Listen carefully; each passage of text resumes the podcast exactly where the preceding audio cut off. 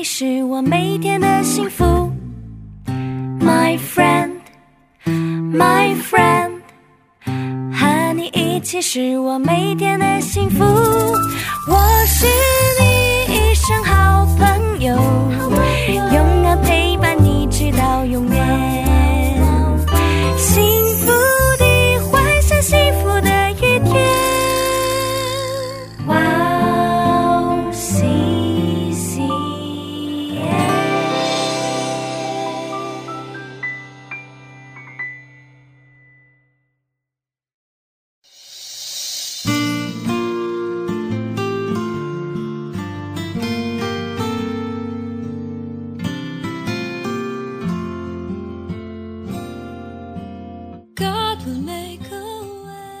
所以你们祷告要这样说，我们在天上的父，愿人都尊你的名为圣，愿你的国降临，愿你的旨意行在地上，如同行在天上。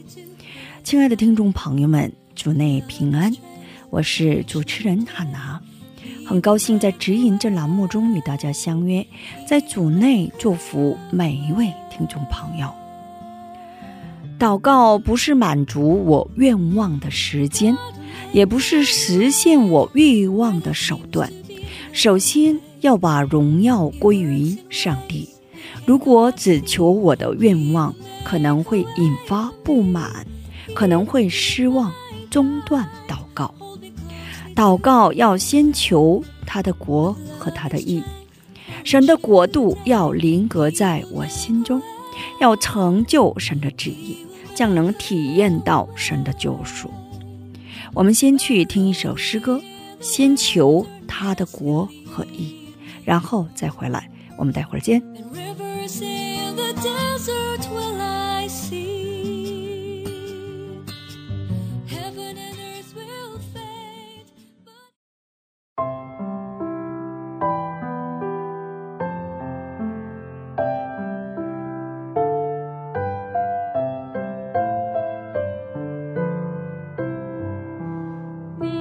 们要先求他的国和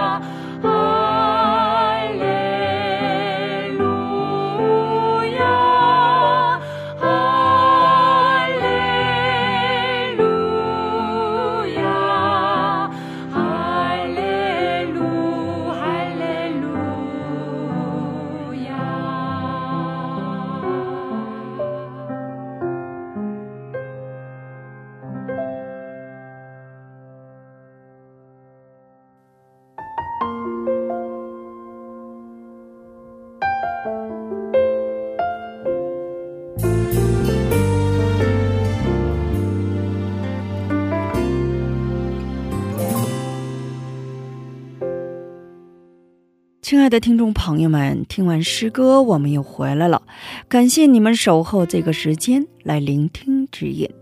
今天呢，以约翰福音十四章六节的经文来打开指引。耶稣说，我就是道路、真理、生命，若不借着我，没有人能到父那里去。我们一起来聆听今天的指引，杨忽师的宣道。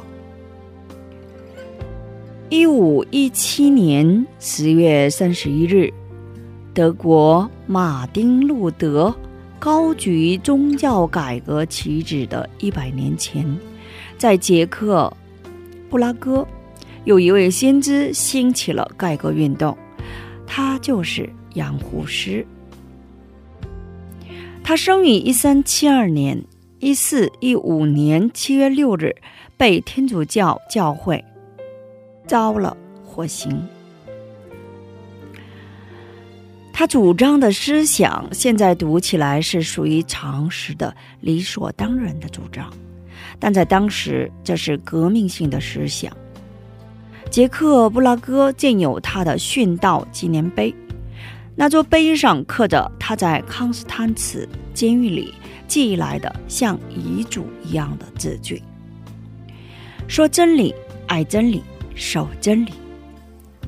我的民族一定要活下来，要彼此相爱，并且要让所有人知道真理。他在大学教会宣布的改革信仰原理得到民众的响应后广为传播。当时天主教会编造了阴谋，把他除掉了。他爱福音，爱捷克国民。我认为向捷克国民见证福音比生命更重要。他受英国改革周刊的影响，在大学担任教授，讲了福音的精髓。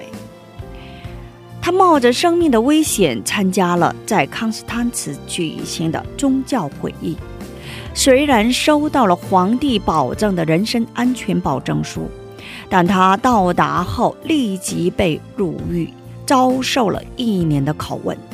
一四一五年七月六日，他被判火刑。在火燃烧的时候，他最后呼喊了一句话：你们正在焚烧一只鹅，可是一百年后就要生出无法焚烧的天鹅了。一百零二年后的一五一七年，忽师预言的天鹅诞生了，就是德国的马丁路德。我们一起来分享一下今天的指引。